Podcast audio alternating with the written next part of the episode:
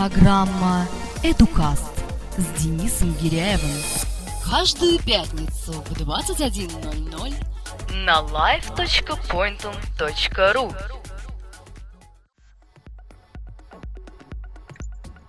Пожалуй, единственная непроходящая ценность в современном мире – это отличные знания и качественное образование. Только с их помощью вы обеспечите себе и своим детям прекрасное будущее, престижную работу и стабильную карьеру. Сегодня люди, желающие достичь большего, выбирают высшее образование за рубежом. По крайней мере, большинство людей. Ведь это самый очевидный способ получить безграничные возможности при трудоустройстве. Это возможность не только э, расширить свой кругозор, но и ощутить реальные перспективы а возможно и нет. Специфика образования в России и за рубежом – тема нашей сегодняшней передачи. Вы слушаете программу EduCast на Pointum Live. Меня зовут Денис Гиряев, здравствуйте. Моим собеседником сегодня будет Игорь Георгиевич Вишневецкий. Добрый вечер, Игорь. Добрый вечер, Денис. EduCast с Денисом Гиряевым. Вы слушаете на live.pointum.ru Игорь Вишневецкий – известный поэт, прозаик и музыковед, доктор философии Браунского университета, преподаватель в РГГУ и Институте журналистики и литературного творчества, старший научный сотрудник музеев имени Глинки и Прокофьева. Э, больше нет. Я оттуда уволился э, в мае этого года. О, видите, как у нас устаревшая информация. Да, да, Кстати да. говоря, ну чит- ничего. читал интерес- интереснейшую э, статью о вас в Википедии перед эфиром. А, ну, давайте э, сейчас поговорим. Я там был не старший, а ведущий научный сотрудник. Это высший ранг. Но я уволился. Вот, видите, как замечательно. Хорошо. А, давайте, с вашего позволения, продолжим. И сегодня будем затрагивать именно тему образования. И первое, что хочется услышать, это ваше мнение о том, что же это такое именно национальная система образования на уровне вуза. Э, Понятно. Я думаю, что национальная система образования на уровне вуза складывается вследствие определенной традиции, которая связана с высшим образованием в данной стране. Я бы определил традиционно русскую систему образования как э, немецкую систему образования по состоянию на начало 19 века, на конец 18-го, начало 19 века. В современной Германии высшее образование строится немножко иначе. Отсюда у нас в системе высшего образования э, две диссертации. Вы не найдете двух диссертаций, э, скажем, в системе американского образования. Диссертация настоящая будет одна, это будет так называемая докторская диссертация. А в нашем случае это кандидатская и докторская. Э, Вы найдете некоторые вещи, которые относятся э, к основному набору предметов, и это будет э, направленность образования, которая скорее уходит в корнями э, в исследований немецкой модели, ну, примерно 200-летней давности. И так далее, и так далее. Значит, в настоящий момент традиционно русская, российская система образования претерпевает сильнейшую трансформацию. Я бы уже не стал так, знаете, с определенностью говорить о э, сильной особенной традиции нашей системе образования. Она находится э, вот именно в состоянии трансформации, как и многое в нашем обществе. Но, скажем, еще лет 10 назад, а уж тем более 20 назад, она была такой же, какой она была э, и в начале 20 века, и в веке 19. А теперь, э, чем отличалась эта система от той системы, которую я увидел в Соединенных Штатах, когда поехал писать туда диссертацию? Ну, во-первых, большей свободой для студента в выборе предметов. В общем, существует некоторый обязательный набор предметов, и существует э, обязательное количество часов по э, предметам определенного типа. Ну, скажем, в моем случае это было образование литературоведческое и лингвистическое. Значит, у меня был определенный набор часов по предметам по истории литературы, которые я должен был прослушать. Часть из этих предметов я должен был прослушать в рамках профильной темы моей. Профильной темой были славянские языки. Часть я мог прослушать за пределами этой темы. Вследствие этого я получил достаточную свободу и мог ходить, скажем, на кафедру истории театра. Я с удовольствием слушал там курс э, у замечательного профессора Спенсера Голуба. Его семья, его отец был родом из Беларуси, и Спенсер говорил по-русски бегло, но с сильным акцентом. Э, я слушал замечательный курс по англо-американскому модернизму у Кейта Волдропа и так далее, и так далее. То есть это были курсы, которые запретить слушать которые кафедра, э, которая определяла мой профиль, не могла мне. В этом была кардинальная разница между э, той системой, через которую я проходил в Советском Союзе, и той системой, которую я увидел в Соединенных Штатах. А, вторая вещь связана с тем, что не существует э, такой вещи, как терпение по отношению к тем, кто не сдал тот или иной предмет.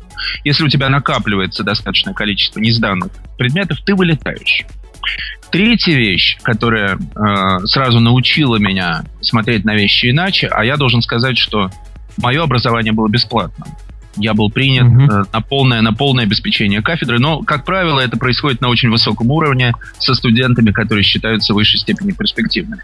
Или со студентами, которые не в состоянии обеспечить себе э, плату за образование. Uh-huh. Как человек, приехавший из только что распавшегося Советского Союза, это был 90 второй год я, естественно, не мог, я был не платежеспособен.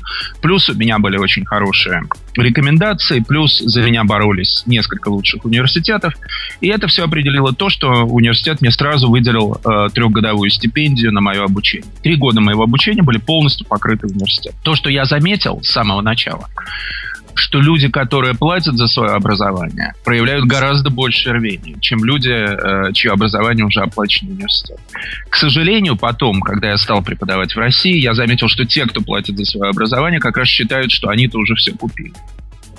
А Кардинальное те... различие, правда? Но это разница в менталитете, понимаете? Вот, вот. Американец, американец понимает, что если он заплатил копейку или цент, или там назовите как хотите, это доллар за образование, вот эти все доллары профессор, к которому он ходит, должен отработать. И совершенно нормальная ситуация в американском вузе по окончании семинара ко мне студенты, не один, а, скажем, с десяток, и начинают задавать разные вопросы. Потому что они чего-то не поняли, и они понимают, что за свои деньги они должны получить все. Ну, в некотором смысле это отношение, э, скажем, клиента и получателя, и э, поставщика товара.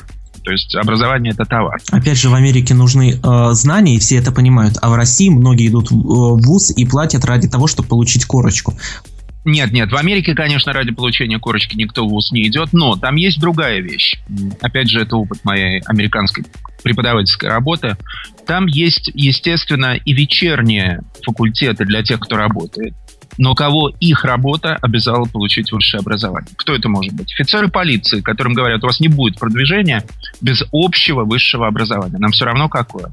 Это не должна быть, это не должен быть полицейский вуз, это может быть общий вуз, но у вас должно быть образование нормальное, как у человека, у которого достаточно широкий кругозор. Тогда вы будете начальником э, того или иного отдела. И люди идут ради этого. Или, скажем, э, человек занимается каким-то бизнесом. Значит, руководитель его компании uh-huh. работает в бизнесе.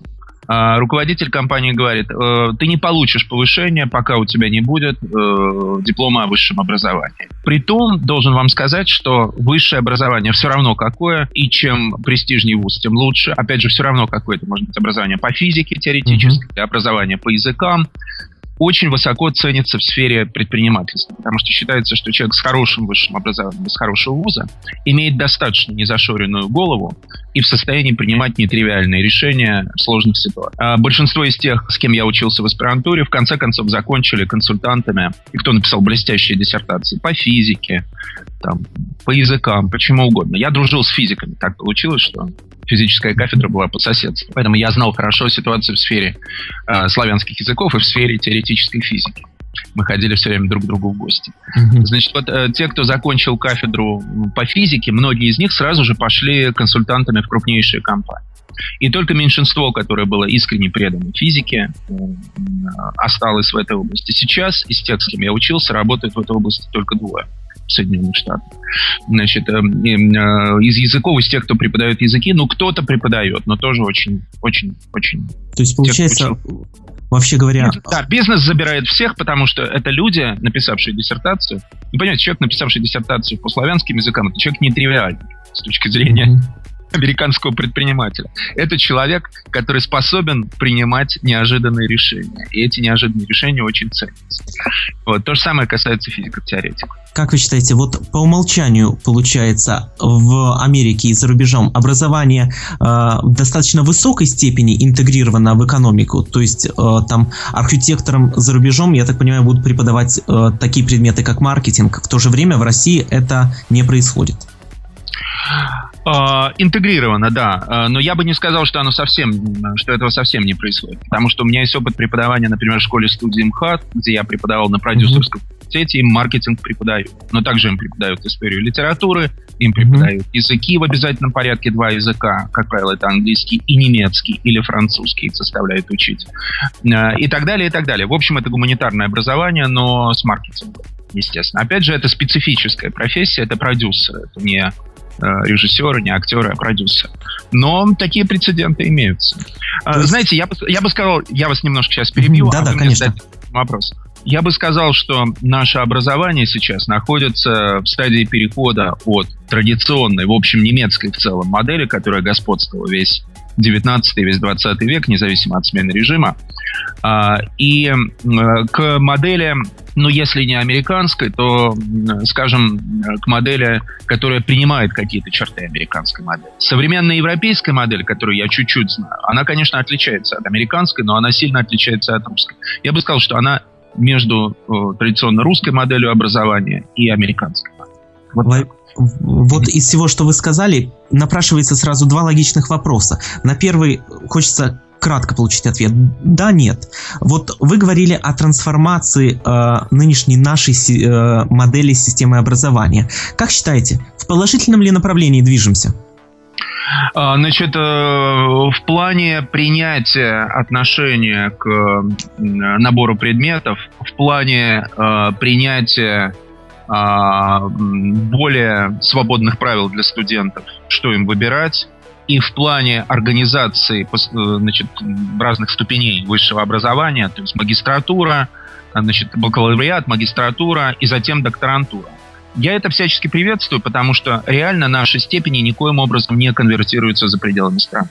Вот случай мой. Я являюсь доктором философии по славянским языкам, и как таковой я доктор наук в любой стране мира, кроме России, которая не признает этого. То есть буквально мы пересекаем границу значит, э, союзного государства России и Беларуси, я оказываюсь в Польше, в Польше я доктор но в России по русской номенклатуре я не доктор наук. Это, конечно, изоляционизм. Это, конечно, нежелание быть встроенным в мировые процессы. Там в Болгарии я доктор наук. Понимаете, в Китае я доктор наук. Но в России, которая э, сопротивлялась этой системе и сохраняла у себя немецкую систему 19 века, я не доктор наук. Но, в общем, меня это особенно не заботит, потому что в большинстве стран мира я занимаю эту позицию. В этом смысле я приветствую. Это интегрирование. С другой стороны, я прекрасно понимаю, что люди, которые это производят, эти перемены проводят, это люди, выросшие в старой системе, которая совсем не советская система, а старая российская имперская система. А, как таковая, она в своей цельности и целостности, она хороша, потому что а, я вот помню, что я начинал учиться языкам не на русском отделении, а языкам и литературе, а на отделении э, классической филологии. И э, те, кто нас учил, они нам все время говорили, что лучшие специалисты по греческому и латыни это были те, кто еще преподавал вот значит, при Александре Третьем они их застали в гимназиях. И потом, значит, поскольку эта программа Толстого, министра просвещения, об обязательном изучении греческого языка была закрыта, они постепенно перебазировались э, в высшие учебные заведения, а после революции остались лучшими профессорами. Значит, это были люди вот такой вот закваски, которая имела отношение к этой немецкой системе, потому что гимназия это тоже заимствование из немецкой системы образования. А как таковая, она учила очень хорошо совершенно таким неожиданным специальным вещам. Теоретической физике, я не знаю, чему угодно. Но нигде, нигде больше в мире эта система не, не сохранилась.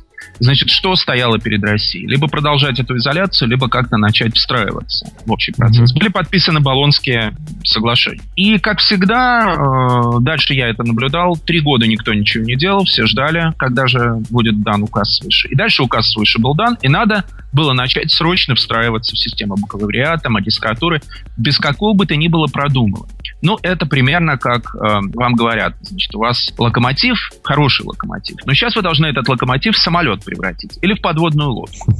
И люди дальше ждут три года, а вось, значит, это отменит. Но, естественно, никто отменять это не собирался, потому что Россия осталась единственной страной, вот территория бывшего Советского Союза mm-hmm. осталась един, единственной такой территорией.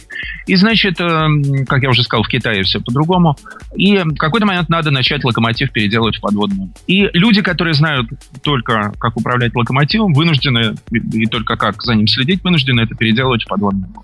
Мне задавали такие же вопросы в том же РГГУ на, на разного рода собраниях. Боюсь ли Я говорил, что нет, я этого не боюсь, я в этой системе работал 14 лет. Но то, как это делается сейчас, мне это кажется, делается немножко... Абсурдно а, слегка. Ну, в общем, делается как всегда, понимаете? А как всегда это значит, что это делается без достаточного обдумывания, просто как выполнение каких-то инструкций, без достаточного понимания сложности всего этого. Это, в конце концов, ведет к слому достаточно хорошей цельной сама по себе старой нашей системы и замене ее непонятно чем. Понимаете? Но это вот замена старого хорошего пусть старого, но хорошего. Непонятно чем, она во всех... Хорошо, хорошо но старое образование э, лет 20 назад, 30, безусловно, давало хорошие результаты.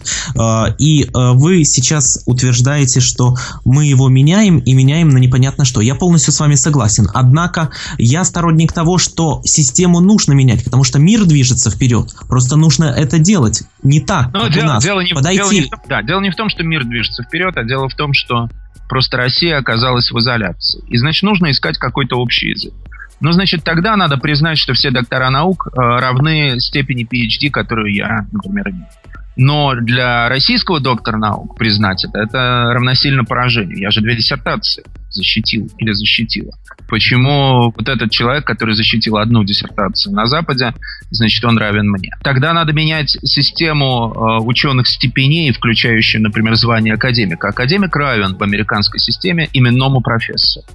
Там есть такой институт именных профессоров или заслуженных профессоров. Это люди, которых нельзя уволить ни при, каком, ни при, ни при какой ситуации. Они продолжают получать всегда свою зарплату, что бы они ни делали. Но, как правило, пока они живы-здоровы, они работают хорошо. Угу. Понимаете? Значит, вот это система Академии наук, которая вообще есть система э, 18 века. Вот как Ломоносов ее скопировал. Ничего плохого в этой системе нет. Может, ее надо оставить как нечто уникальное нечто вот особенное, так существующее во всем мире. Но тогда надо признать, что академик это, это не какое-то исключительное звание, а это вот такой полный профессор по западной системе.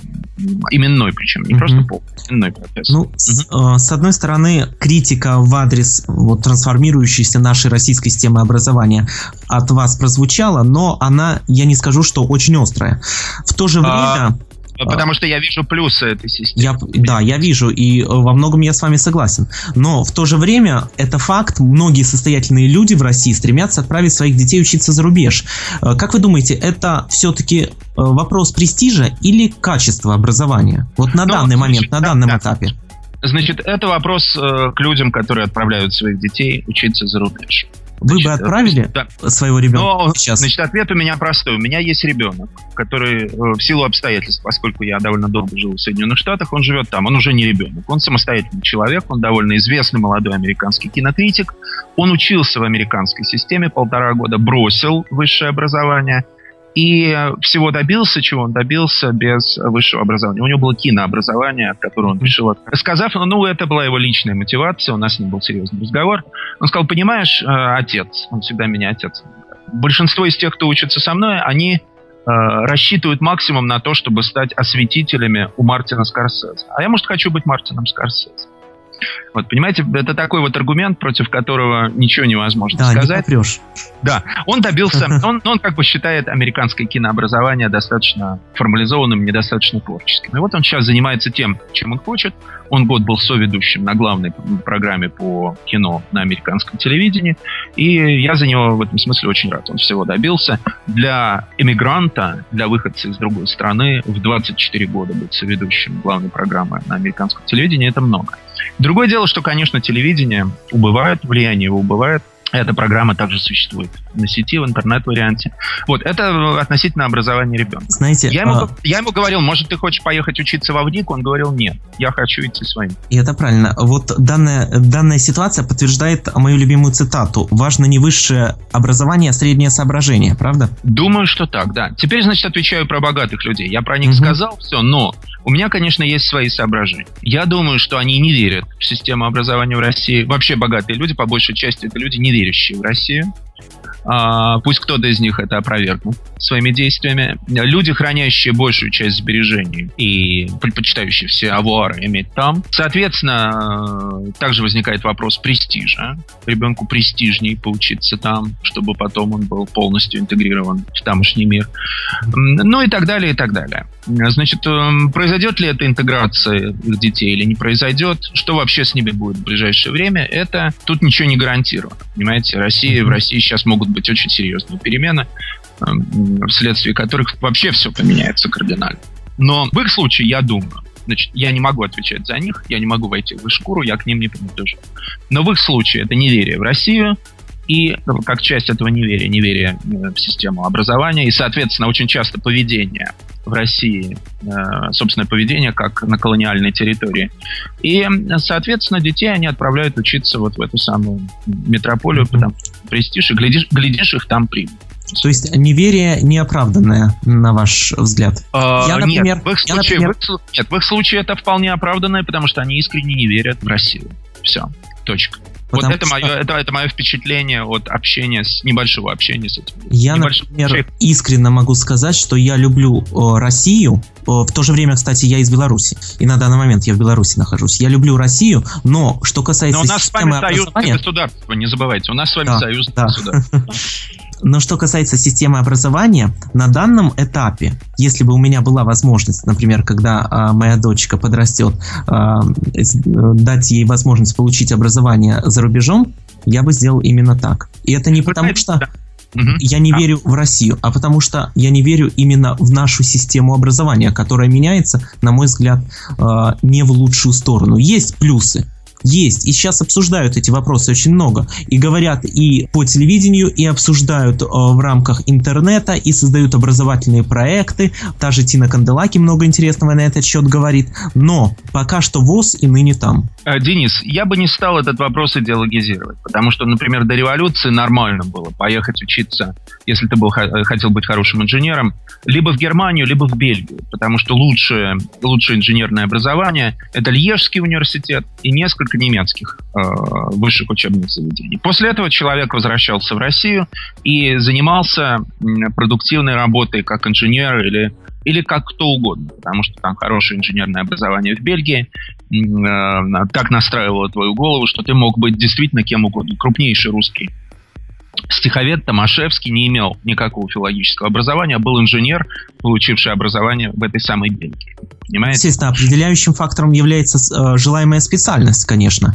Э, ну да. В какой, в какой-то специальности мы можем получить потрясающее образование э, в России, которого мы не получим в Германии, а по какой-то наоборот. Но если обобщить, то Э, мое мнение, опять же, это личное мое мнение, э, на данный момент ехать за рубеж в большинстве случаев. Ну, я бы, так, да, я бы так сказал, сохраня, сохраняется еще потенциал. Даже в 90-е это было не потенциал, а именно так. Значит, в 90-е еще годы лучшее образование по физике можно было получить в физико-техническом институте в Москве. Сохраняется по-прежнему колоссальный потенциал у физтеха. Правда, этот, те, кто там преподает, это люди старшего поколения, они говорят, что мы самый крупный поставщик кадров для американских лабораторий и европейских, соответственно, в основном американских. Значит, э, потому что люди, получают, получающие совершенно потрясающее образование по, по физике в физтехе, потом не могут приложить свои, свои, свои знания, свое умение в России, потому что, скажем, вся система физических лабораторий mm-hmm. находится, э, ну, с точки зрения того, того, что желаемо, ужасающем состоянии понимаете? Вот. Э, то же самое касается, например, музыкального образования. Можно получить потрясающее музыкальное образование, а потом поехать концертировать по всему свету. Еще сохраняется этот потенциал. Э, музыкальное образование тут будет лучше интереснее. Но потом лучше, лучше выйти за, за предел. Если мы сейчас с вами очень кратко затронем тему молодежи и студентов России и за рубежом, в чем принципиальная разница? Целях, в мотивах, в подходе к обучению и так далее. Ваше мнение? Значит, э, мои впечатления э, от работы в Соединенных Штатах более разнообразны. Большую часть моей педагогической карьеры я проработал там. Поэтому я могу говорить о, о, с большей уверенностью о таком среднестатистическом студенте американском, чем о среднестатистическом студенте российском. Но все-таки я здесь работал в разных вузах, и все-таки у меня есть некоторые впечатления. Американский студент ориентирован на результат. Если он видит, американец вообще ориентирован на результат. Если он видит, что результат результат невозможен, он оставляет этот проект, он занимается чем-то другим. Ну, логично, по-моему, абсолютно. Да, это то, что называется американским прагматизмом, то, что называется американской, иногда даже меркантильностью, но позвольте, зачем же заниматься чем-то, где невозможно добиться в рамках отведенного тебе промежутка времени результата определенного. Значит, эм, российский студент менее ориентирован на результат, более ориентирован на а, престиж, более ориентирован на статус, более ориентирован на какую-то среду, которая, которую создает вуз. Среда, статус, престиж тоже присутствуют в Америке, но в рамках, скажем, университетов Лиги Плюща. Я э, скажу без ложной скромности, что я защитил диссертацию в одном из таких университетов. Это наиболее престижный университет США. Вот, и за меня, как за аспиранта, боролись еще два университета Лиги Плюща. Но вот мой научный руководитель перехитрил всех остальных. Хотя я бы, может быть, пошел бы сейчас уже так размышляя, вместо Брауна я пошел бы в Ель, который, оказывается, mm-hmm. тоже меня брал, но мой научный руководитель позвонил э, зав кафедры Еля и сказал, что он меня уже взял, хотя меня еще никуда не взяли. Mm-hmm. Вот, такой у них был, такая у них была э, хитрая ситуация. Теперь я это могу рассказать спустя 20 лет. Значит, э, э, э, и он мне рассказал только, когда я уже аспирантуру заканчивал, чтобы я от него не ушел. Но я ему был благодарен за такое количество вещей. У меня там столькому научил в плане академической жизни, что конечно, я от него бы не ушел. Вот потрясающая вещь, да, когда а, преподаватель а, дает знания не только по какой-то дисциплине, а вообще учит жизни, правда? Да, это было. Мне повезло. Я вам должен сказать, что в высшей системе американского образования я встретил людей, которые действительно могли научить меня чему-то, э, ну, в плане отношения к жизни, в том числе и к академической жизни. Это, э, это были люди из э, выходцы из русской иммиграции, вот э, самой первой э, волны русской миграции. Это были дети этой иммиграции или внуки. Собственно, мой научный руководитель был внук, а мой оппонент был сыном двух людей, которые родились в Российской империи, но он вырастал в Эстонии. Вот, соответственно, он был наполовину немец, наполовину эстонец, но домашний язык его был русский, э, потому что, ну, его эстонский папа говорил с немецкой мамой на русском языке, естественно. Они были людьми русской культуры и в прошлом гражданами Российской империи. Вот, эти люди меня научили многому. А научный руководитель был, родился в Праге, в семье русских иммигрантов, третье поколение, тоже много не учил.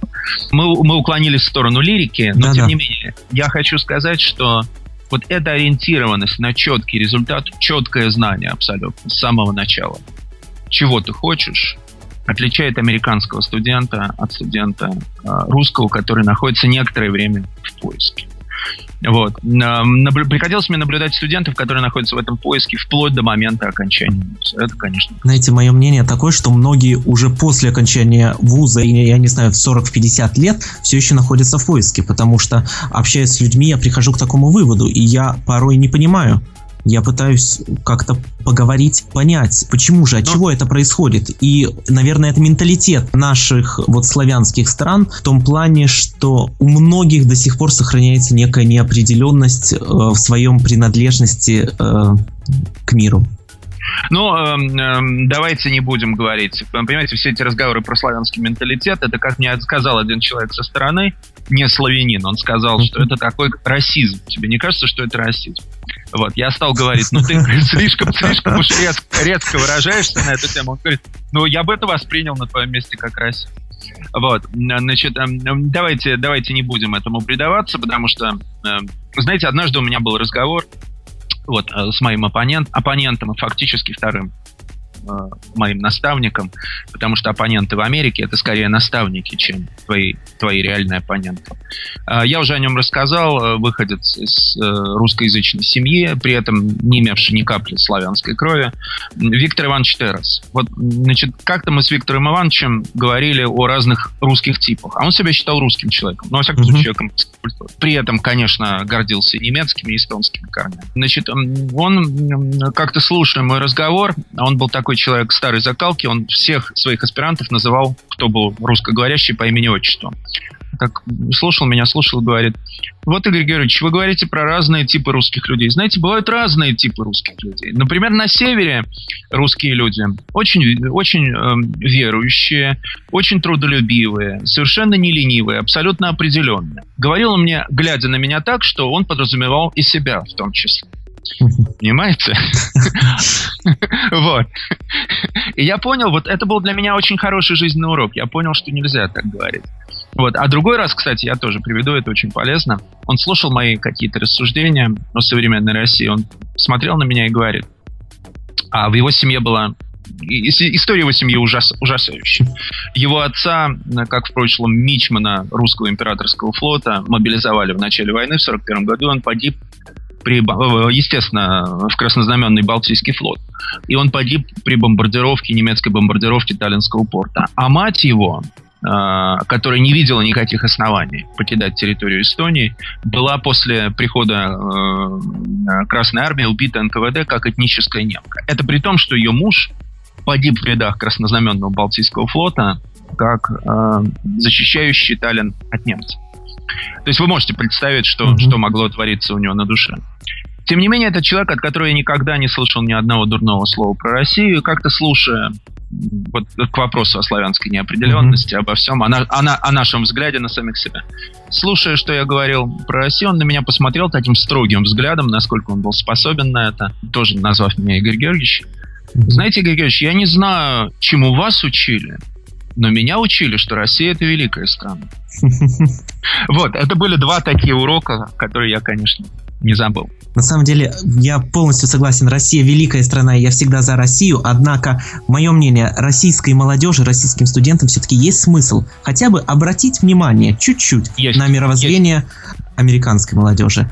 А, нет, к сожалению... Есть, есть, конечно, да. Нет, есть. Понимаете, к этому просто надо относиться без фетишизации.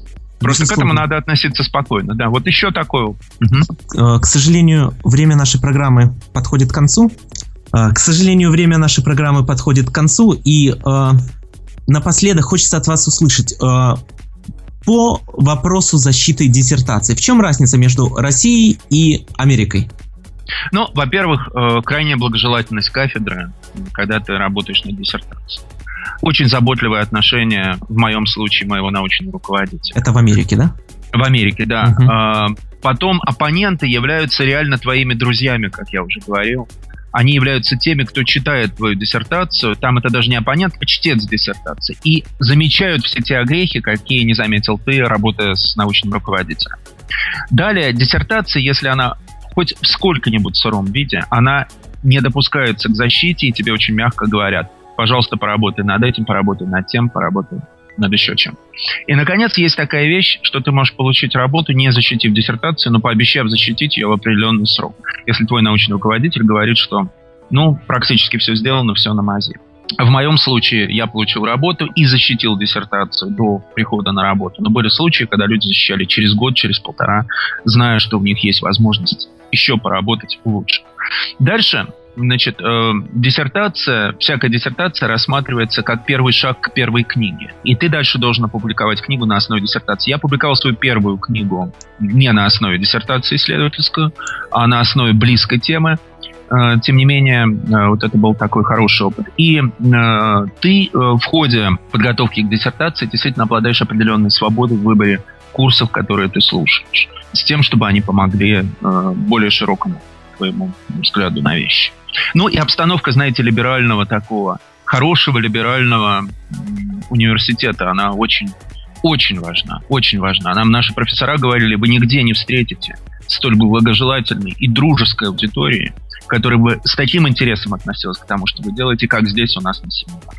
И потом, когда я зажил настоящей жизнью, стал преподавать, я понял, насколько они были правы. Вот все, что вы сказали, это все то, что есть в Америке, это здорово, и это то, к чему должна стремиться Россия, российские вузы. А, Игорь, спасибо вам огромное за интереснейшую беседу. Спасибо от меня лично и от всех слушателей Pointum Life. На этом мы сегодня ставим точку. У нас в гостях был Игорь Георгиевич Вишневецкий. Меня зовут Денис Гиряев. Всем пока. До встречи в эфире live.pointum.ru ровно через неделю. Программа «Эдукаст» с Денисом Гиряевым. Каждую пятницу в 21.00 на live.pointum.ru